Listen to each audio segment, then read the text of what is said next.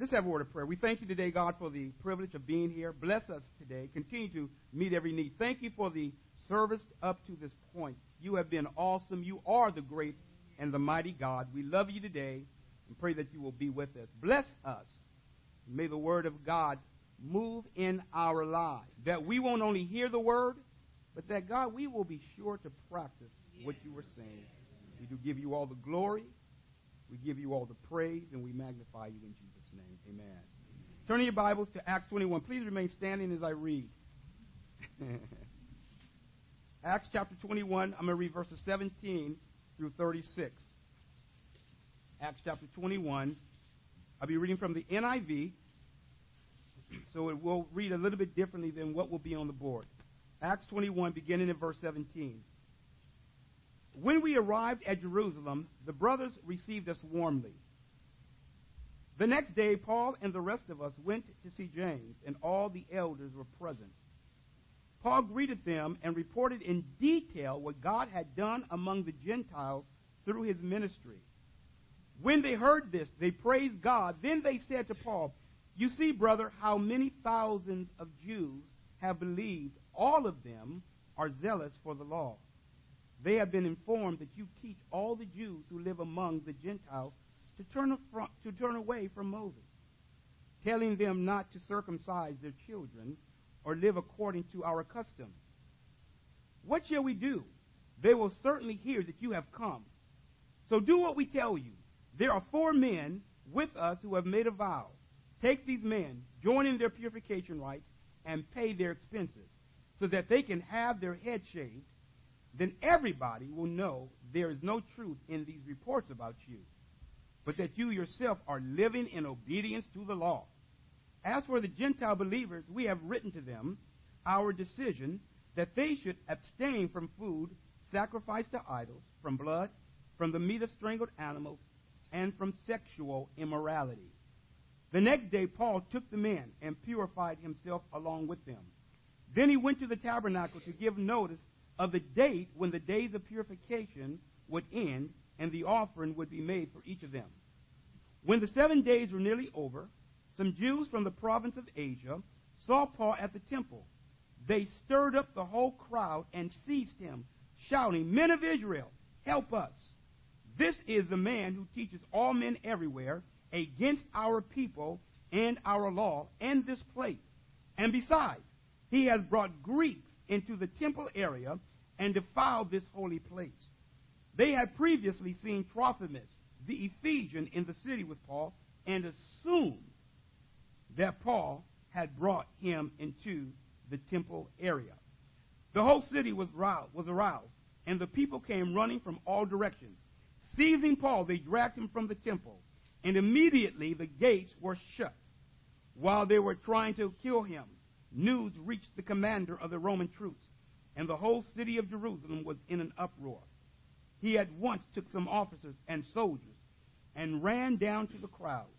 When the rioters saw the commander and his soldiers, they stopped beating Paul. The commander came up and arrested him and ordered him to be bound with two chains. Then he asked who he was and what he had done. Some in the crowd shouted one, shouted one thing and some another. And since the commander could not get at the truth because of the uproar, he ordered that Paul be taken into the barracks. When Paul reached the steps, the violence of the mob was so great he had to be carried by the soldiers. The crowd that followed kept shouting, Away with him. You may be seated. Repeat with me the title Jerusalem, a hostile place for Paul. Jerusalem a hostile place for Paul. come down We have been doing this study in the book of Acts, and last time that we were together, last week Tanika did such a marvelous job, and we are going to pick up from two weeks ago. Paul had been warned not to go to Jerusalem. Now, it it has only been a short time after, after Agabus took Paul's belt, tied his own hand with it, and said, By the Spirit of the Lord, that the owner of that belt would be bound in Jerusalem and handed over to the Gentiles. It was the Romans that Paul was going to be handed over to. It is during the week of Pentecost, also called the Feast of Weeks, the Feast of Harvest, that we find Paul in Jerusalem. Paul had been warned on more than one occasion not to go to Jerusalem. But when he could not be dissuaded, the Bible says that Luke and the others that were there, they stopped trying to persuade him to not go. They just said, they just stopped trying to dissuade him. We're not going to say anymore when he was determined. Sister Mary Brown, it is good to see you. Sister Mary Brown, let me just stop and just say this, was one of the grandparents in my group, me and Ann Jefferson, and she's right there. So many of you know Sister Mary. I know your health hasn't been the best, but it's good to see you back there. And she actually said, I think we can handle it for after 10 years. I think we can handle it from here. And she became the leader of the grandparents group.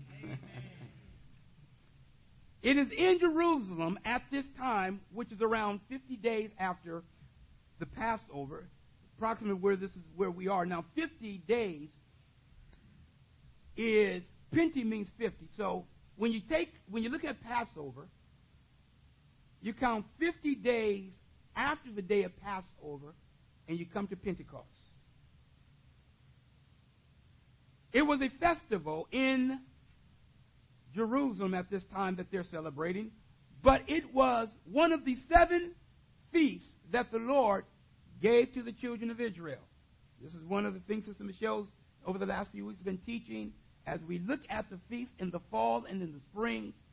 She's been taking us through the series, and it has been tremendous. But it is at this time that Paul is going to Jerusalem, and there were three times a year where the males, the Jewish males, had to go to Jerusalem.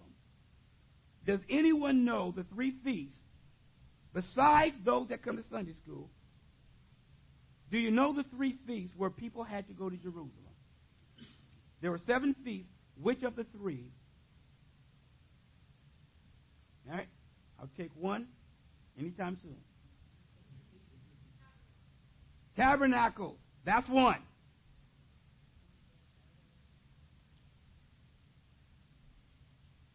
I just said one just a moment ago.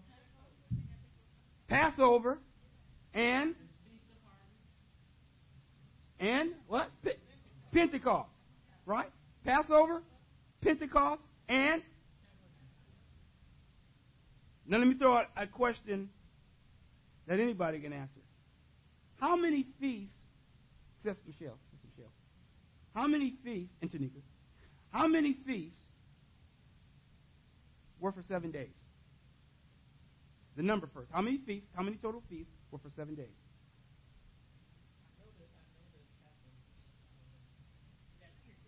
Nope.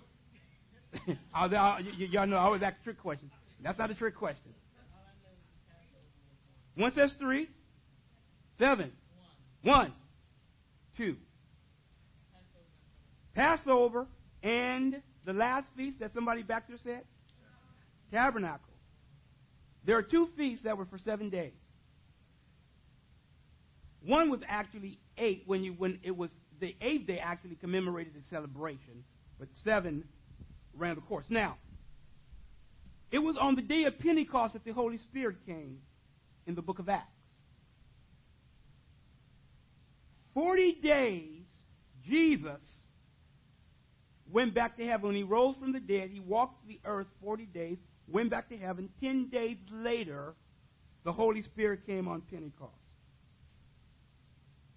It was on the day of Pentecost that the Holy Spirit came to the 120 that were in the upper room, and the Bible says that the Holy Spirit filled them.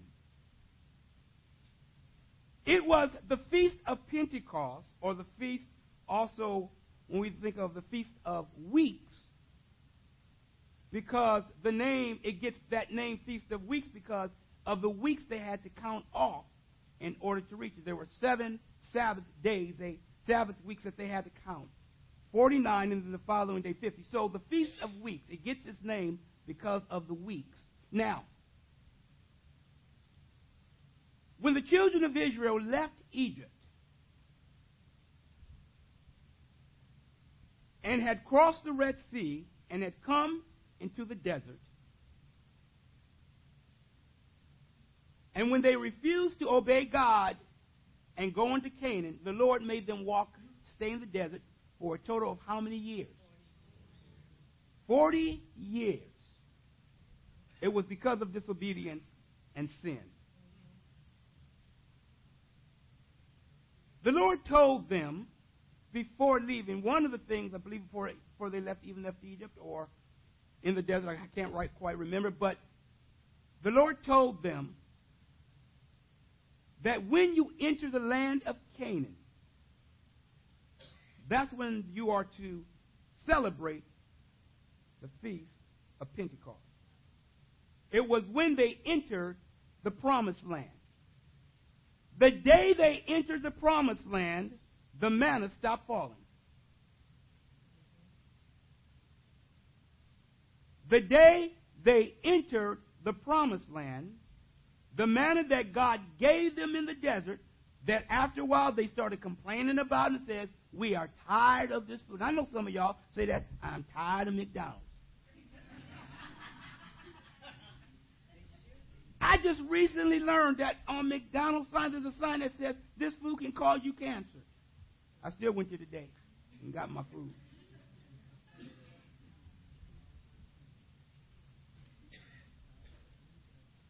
It was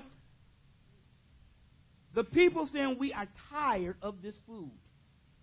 The food that allowed them to grow healthy, had all the nutrients, everything they needed.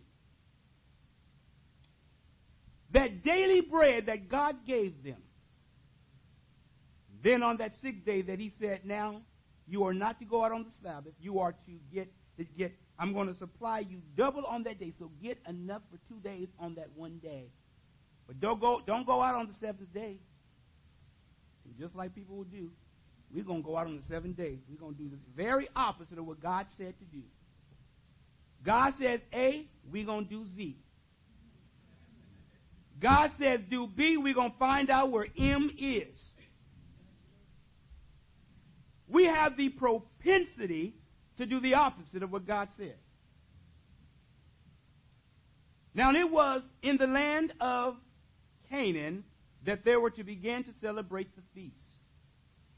It was honoring God for providing the harvest. It was God blessing. And they had to give to God the first of the crops of the land. It was a, way. in fact, they had to bring a sheep. They had to bring a, a, an offering and wave this offering before the Lord.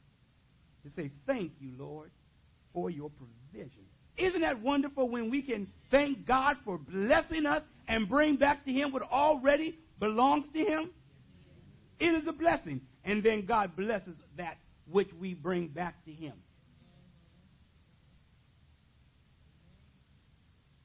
And so God says the first of the land, the first, the first produce belongs to me, and then I'll bless the rest. I'll bless you. I know we don't believe that. No, no, no, no. People, y'all don't believe that. Uh, no, no, no, no, no, no. No, we don't believe that. No. We say God can't take care of us. No, no. God can't keep us in the land of Canaan, and He definitely can't provide for us. We run out of food, the air. We can't, pretty soon, we're not going to be able to breathe in this atmosphere, people saying. God knows how to take care of this place. Don't believe some of the things you hear. Will tell you be more concerned about the environment than about your soul. Take the Bible out of the church, out of the schools.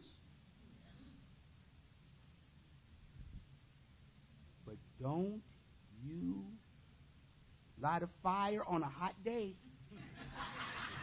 Don't you barbecue. It's a spare the air day today.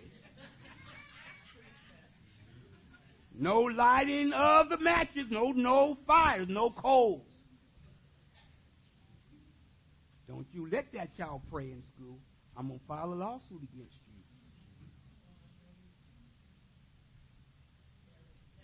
the Lord is to be honored. Now, it was on the day of Pentecost that Paul is in Jerusalem and the city is full of people.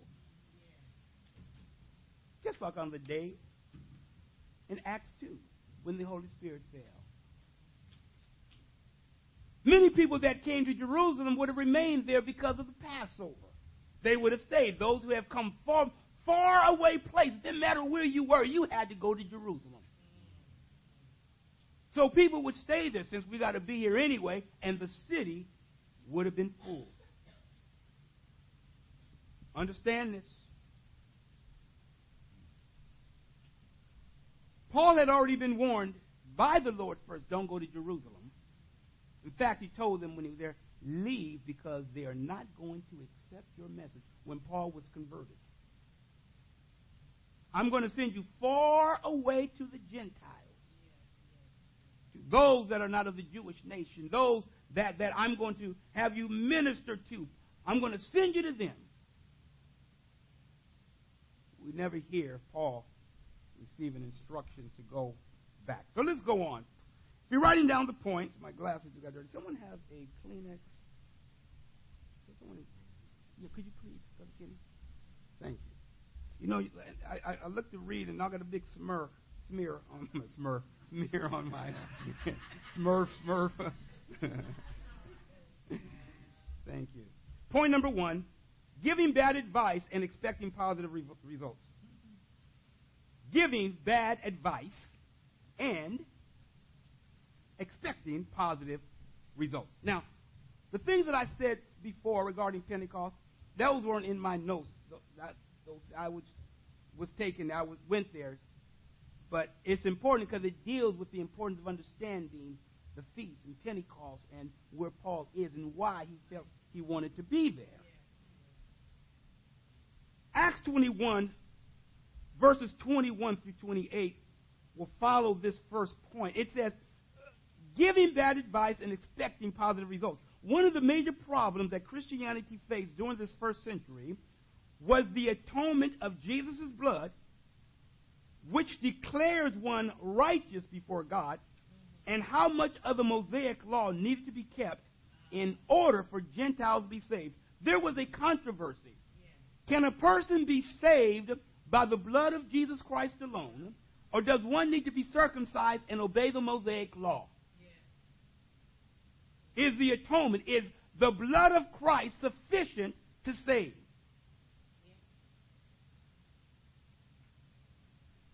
If our tradition gets in the way of Christ being seen and people getting to Christ, we have indeed a problem. The problem that, that Paul faced was that he was hated. The hatred of Paul was spurred on by Satan himself and his demonic forces. Don't think that the devil is your friend.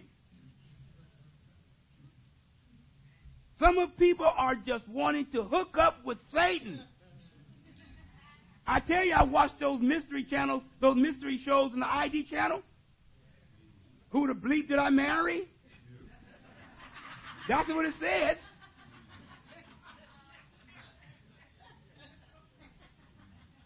Young, hot, and crooked. And down down the road, you come to find out that somebody's standing over you with a knife. Somebody, somebody looking at you differently than how they looked at you when you first met. You know the Google eyes y'all gave people when y'all first met. Get to know the person you hooking up with.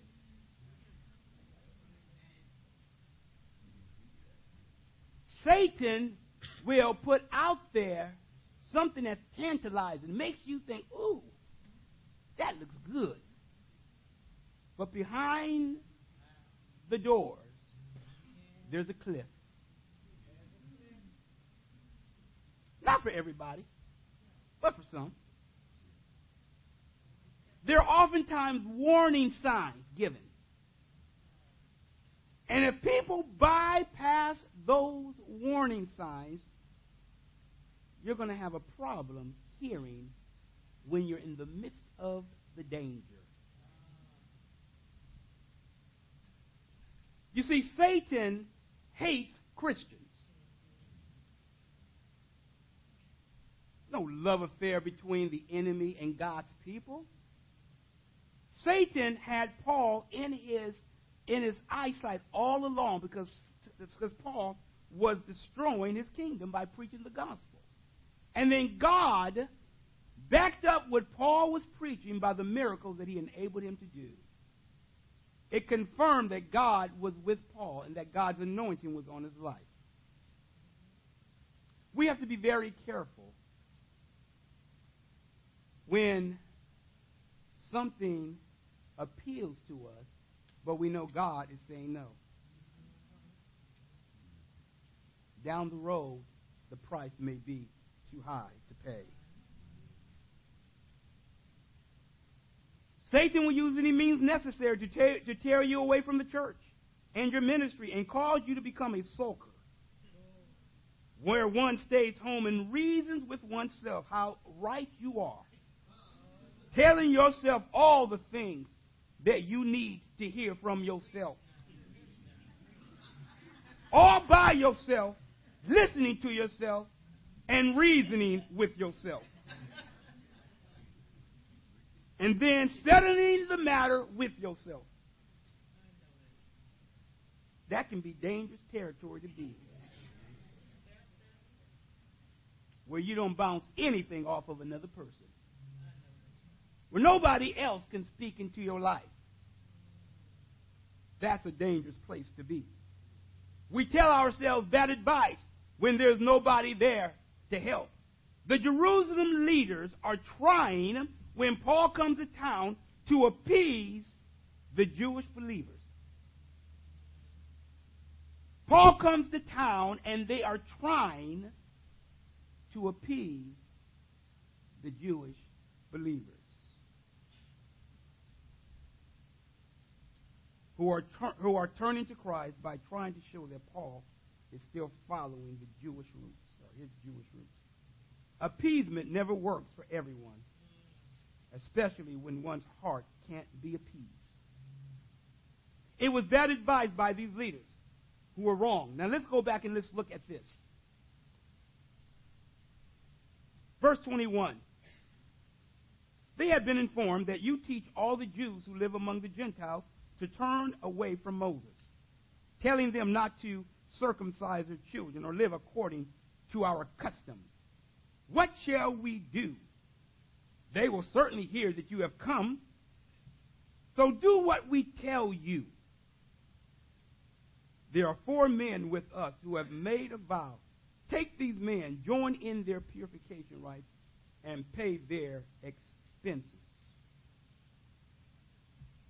It was that advice by these leaders who were wrong in the advice that they had given. When in fact the premise that they first made was incorrect they've made initially a false claim and a false accusation. Paul was not preaching against the Mosaic law. Paul was saying that the blood of Christ is sufficient to save you, and you don't have to be circumcised, nor try to follow all of the rituals in order to be saved. It was the council that came, it was a council in Jerusalem in Acts 15 that helped to resolve this matter. How is one saved? One is saved by putting their trust in the Lord Jesus Christ and the blood covering. And when Paul comes to town, because of some of the Jewish believers that are coming, many of them were still tied to their roots of saying that Christ is not enough. And that the people need to adhere to the law. So, Paul, in order that they may know you have not given up your roots, take part in the ritual of these four men. Now, Dr. Butler says something interesting he said that they had been thinking about this a long time. Because while Paul gave his report, they were worshiping and praising the Lord. Ah, wonderful. And it was genuine. But as soon as Paul got done, Paul, um, there's something that we need to tell you. You know you got a problem when somebody clears their throat.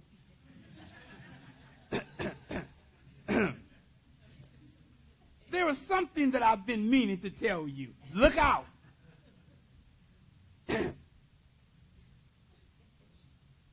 when they cleared their throats, they had already been planning that this is what Paul needed to do. Why is this important? Because remember, there's Jewish people from all over in Jerusalem. Now they're going to hear, Paul, that you've come, and we want them to be appeased. We want them to know that you're not speaking against the law and that you follow the law. Now, for whatever reason, Paul goes along with them. Don't quite understand it. And, and I know some may say that when Paul says that I have become all things that all, to all people that I may win some, I don't think that necessarily applies because it's trying to win people that don't want to be won. And in this case, there is no indication that the Lord gave them this advice. It was something that they thought was needed. And the moment that you began to go on your own human reasoning, you're going to run into problems. It's my way or no way. Go on, live.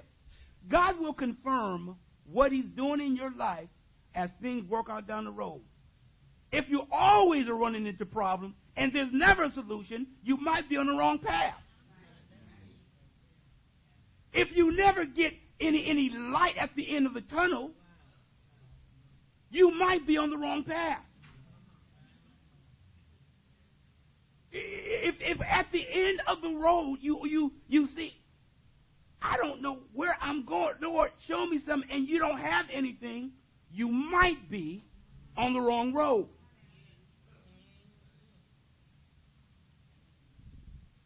We have no indication that the Lord spoke to them. But we do in the sense of what happened, I believe, because there was something that was not anticipated. They gave Paul this advice. And the advice that they gave with these four men is what's called a Nazarite vow. What was a Nazarite vow? We see this actually with Samson. Three primary things that a person that was dedicated to the Lord, which was a Nazarite vow, was a person that was totally been dedicated to the Lord. Three things they could not do or was supposed to refrain from. One, they couldn't have strong drink or wine. They were to stay away from strong drink. Two, they were not to come into contact with a dead person or a dead body, anything dead. Three, they were not to shave their head, their hair, until a certain time, but that was the Nazarite vow. It was a person that was being dedicated. That was what the Lord gave to the parents of, Sam, of Samson.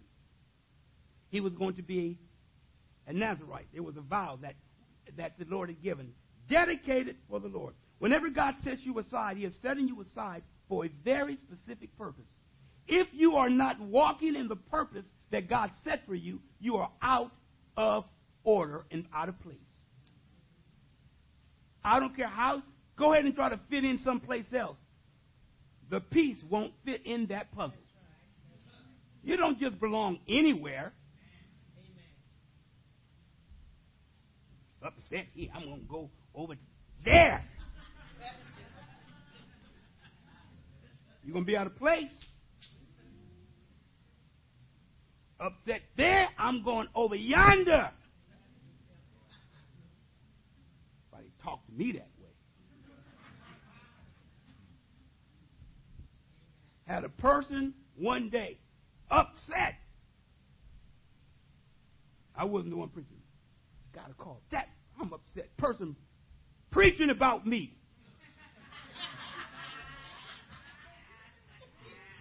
I'm driving down the road. upset. Ain't coming back. Pulled over. That's at the time when you can still be on the phone, with your, you know, no, no law. But I, I said, let me pull over. I said, oh, no, no, no, no, no. That's not what the person was saying. I'm the only one. They had to be speaking about me. I'm thinking to myself, well, the Holy Spirit really speaking to that person. And that's sometimes what happens. You'll think somebody who's been talking to them. The Word of God can discern and get you. it speaks to our situation. So sometimes we will leave trying to escape, but you can't escape the Word of God. Go home and pull the covers up over your head. Get the pillow and put it on top of it. Turn the fan on. The Lord will still say, I'm right here. You can't get away. Now, where was I? Let me get back. oh, yeah, Nazarite. So, this was the Nazarite vow that they asked Paul to participate in. And they asked Paul to pay for their expenses. This expenses. This wasn't cheap. And Paul wasn't rich. Get this. And Paul agreed. Now, question, question. Why didn't Paul listen to Agabus, those of the Ephesian church that met him at Miletus, when Luke and the others? He says, I'm determined to go. But the moment they spoke to him about this not even consulting the Lord, he agreed. Was Paul really listening? You see, sometimes our affections and our heart can be so tied to a situation that we don't necessarily always see clearly. There are some times when our passions and our desires are tied into either a person or a situation that we are blinded by some clear things that are there to help protect. We have to be careful that we are not blinded. One of the things I love about my wife is that she'll tell me the truth, even when I don't want to hear it.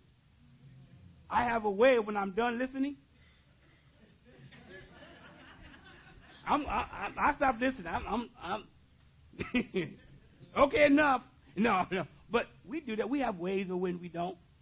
So I said, so what did you think? And I know when there's a pause in her in her in the conversation, and she goes, I said she's trying to think of how to say it. Okay.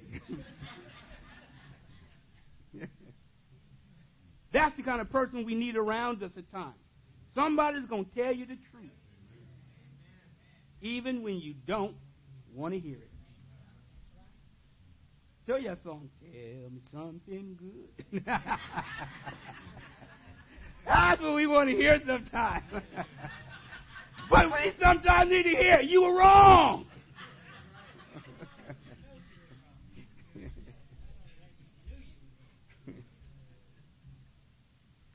So Paul participates in this Nazarite vow. And would you believe it? Hmm. right in Ephesus or in Jerusalem are people from the city of Ephesus. Right when Paul is coming to the conclusion of this last seven days, somebody spots him in the temple. Well, we call them haters. Some of y'all got haters, and I know some people, some people, some people faces and names just went straight across your mind just then, huh? didn't, didn't, even, didn't even take too long to think about them. Boom. Yeah, right there. Probably a couple names came up for you.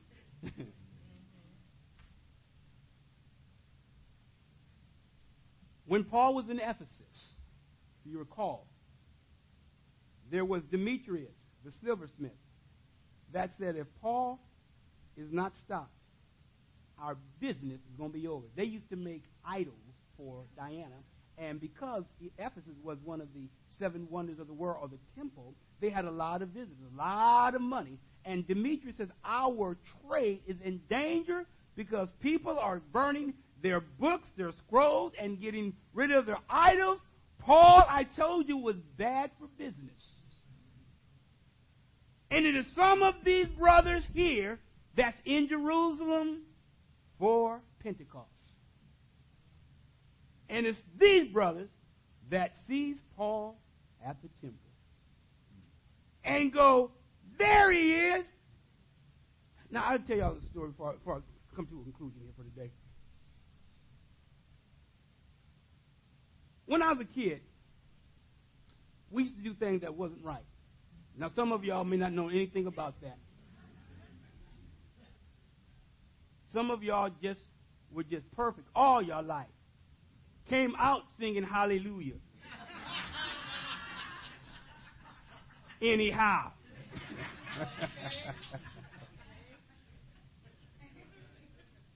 I was going to Martin Luther King School, and uh, me and some of our knucklehead friends decided at that time, well, summer school, we ain't going to class. You know, summer school. Hey, cutting in the sixth grade, what you talking? You know. So a bunch of us decided, we decided that at King School, where where the, the old King site is. Some of y'all know what MLK by the Shell, that school back there. They have different things now.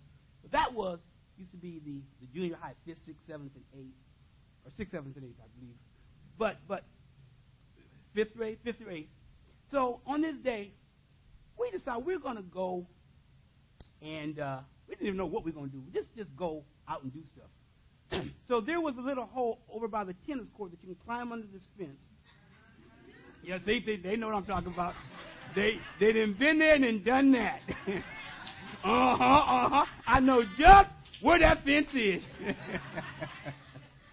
so we all climbed under the fence, and and I, I can see all the, the people, my friends, and so we're out there, and they had plum trees, and, and we're just out doing stuff, throwing stuff, and picking apples, and jujus, and uh, uh, uh, and so I told you there was a time this car was coming, and it was an, an, an Asian guy who was who was driving this car, and so all of us, for whatever reason, they decided they wanted to throw something at the car.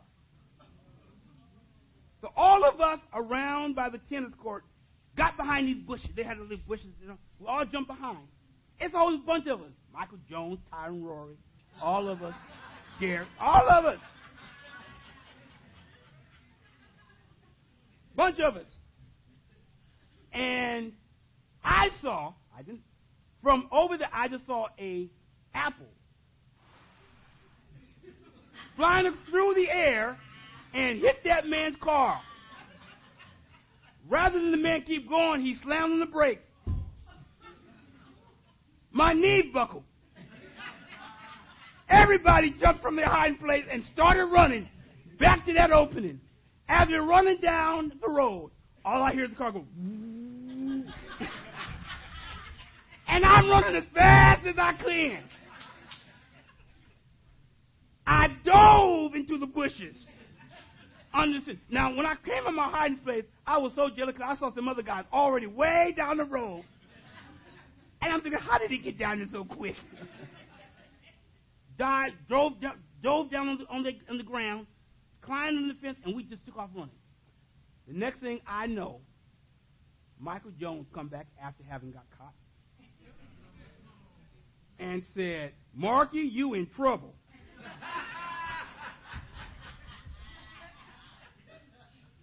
that man gonna get you. I told him you did it. I didn't do it.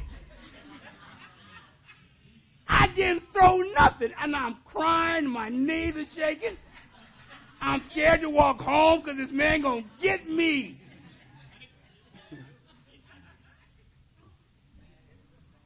It was something else, and I thought to myself, I'll never do that again. I did other stuff later, but but that situation, I, I didn't do that no more. I, in fact, that taught me I ain't, I ain't gonna be cutting school. and hanging out with mobs because mobs will get you in trouble. Y'all hear me? It was a mob scene when Paul was in Jerusalem and those men from Ephesus said, He's the one. That person right there who's causing all of the trouble in Asia, get him. And they grabbed Paul, dragged him out of the temple, and the Bible says they commenced on beating him. They commenced beating him. Now, in Jerusalem, there was a place called the um, um, Antonia. It was a place where the Roman guards were kept. The commander, a thousand troops, so that anything that would happen in the city, they had guards and they had troops and cavalry stationed throughout various places because Rome did not allow there to be revolts. And so when they saw Paul and dragged him out of the city, which, first of all, out of the temple, that was illegal, and began to beat him. And if it wasn't for the grace of God sending that commander, Paul would have been killed. He would have been killed by the mob. We've got to be careful not to get involved with the mob. They commenced on beating Paul. Now, get this. They commenced on beating Paul based on a lie. Paul was changing lives. People were being healed and saved. It was because they hated Paul. And then they thought that Paul had brought Trophimus into the temple. Now, understand.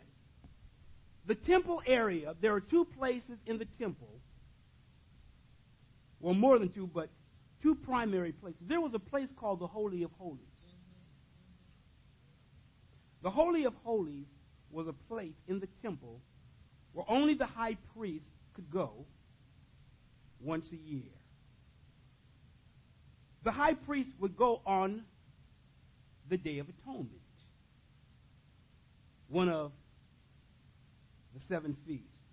Only, or not feasts, but one of the seven well, days that the Lord had given. It wasn't feast, but the Lord said, no, on that day you can't do any work. It was a day where the priest, high priest, would go into the Holy of Holies, and only that once a year, to offer sacrifices for the people's sins. And if the priest wasn't right, they never made it out of their lives. The Holy of Holies is where the ark was, the ark of the covenant. Once a year, the priest, the high priest only, could go into the Holy of Holies. Then there was called in the temple the holy place, and the priests could go there. Well, the Gentiles, those that were Jewish, they were not allowed even into the holy place. There was an outer court where they could gather. So when this group said that Paul had taken Trophimus into the area that was restricted, this was an act that basically meant the person's life would be ended. They would be killed by the Romans. If they went into the place that was not sanctioned for them to go, they would be killed. Can you imagine going to the church? You go to a certain place, don't, don't go there. You might be killed.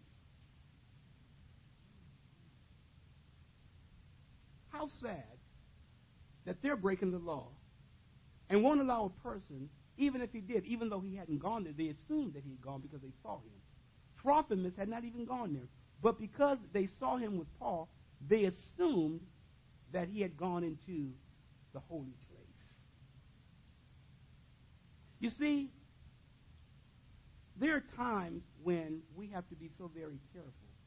Because when the accusations come, you've got to be willing to stand for that which is right. And even based on lies, they are prepared and willing to kill Paul. Paul had done nothing wrong. However, Paul was not supposed, I believe at that point, necessarily to be in Jerusalem. But you know what? God, in his provisions, still protected Paul. Now, when we, when we look at Paul, we rarely see the areas still that still need to be worked on. But we know Paul was a wonderful man. But this area here, it's, it's, it's very intriguing.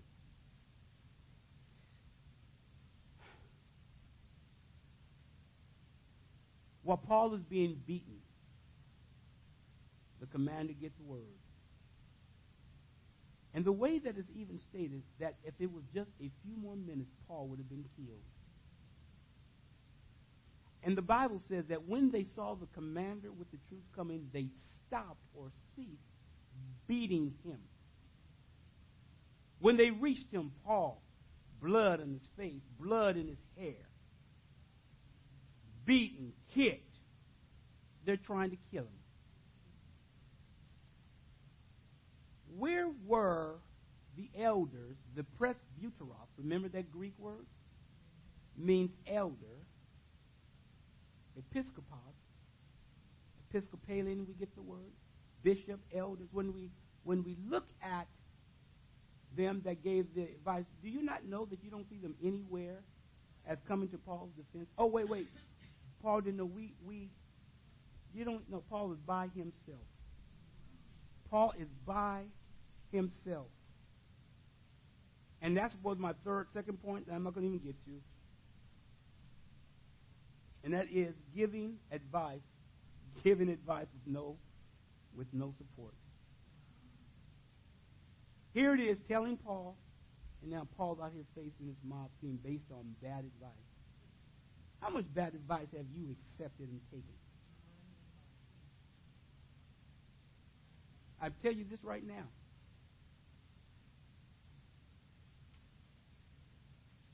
If I didn't beat somebody up,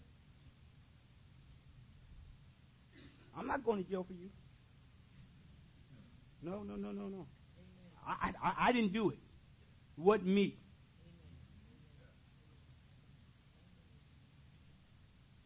I want y'all to go to jail for me, though.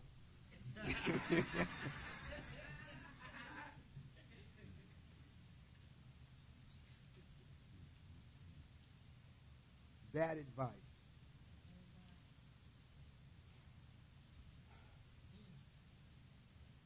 How many of you are listening to bad advice and following bad advice? How many right now are in situations because of bad advice? And you're trying to see how am I going to get out of it? I want to turn you onto a, a person that not only can change the circumstances of that advice, but one that can bring good out of it. There's a person by the name of Jesus, the Messiah, the Christ, the King, the Almighty, that has the ability to completely turn around your circumstances. You have been sitting there pondering and, and thinking about how am I going to get out of this? Christ has the answer. And listen, not only does he have the answer, he is the answer.